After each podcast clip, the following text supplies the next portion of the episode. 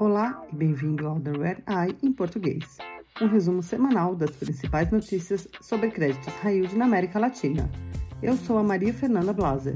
Hoje é onze de setembro de dois mil e vinte e três.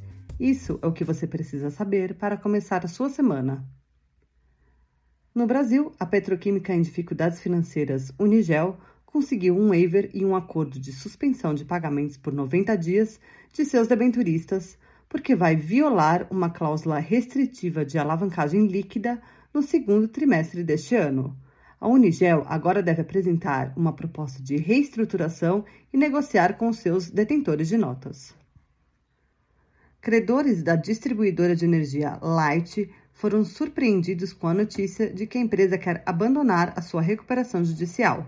Apesar do presidente do conselho, Hélio Costa, esclarecer que a empresa quer chegar a um acordo com seus credores antes de deixar a R J, a Light ainda tem que apresentar um plano de recuperação revisado e precisaria submeter ao voto dos credores a saída da recuperação judicial. A sementeira InterCement chegou a um acordo com seus debenturistas para adiar pagamentos por mais três meses. Os juros e o principal devidos agora vencem em dezembro. O acordo vai permitir que a empresa preserve a sua liquidez enquanto negocia um plano abrangente de refinanciamento. No Chile, a produtora de salmão Nova Austral apresentou uma proposta modificada de reestruturação para uma corte local. A empresa ofereceu duas opções. Na primeira, a companhia propôs aos detentores de bônus um desconto de cinquenta por cento na dívida, um novo calendário de repagamento e direitos preferenciais em um empréstimo novo. Na segunda opção, a Nova Austral pagaria sua dívida garantida sem juros acruados em trinta de setembro de dois mil e vinte e quatro ou antes, se as ações da empresa forem vendidas.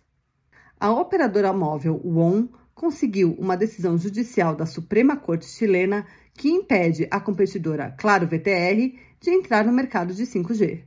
Um regulador tinha aprovado uma proposta da Claro V T R de oferecer serviços cinco G com espectro que não estava sendo usado.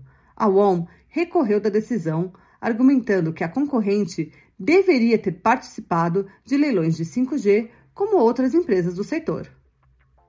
A Corte Suprema aceitou os argumentos da W O M.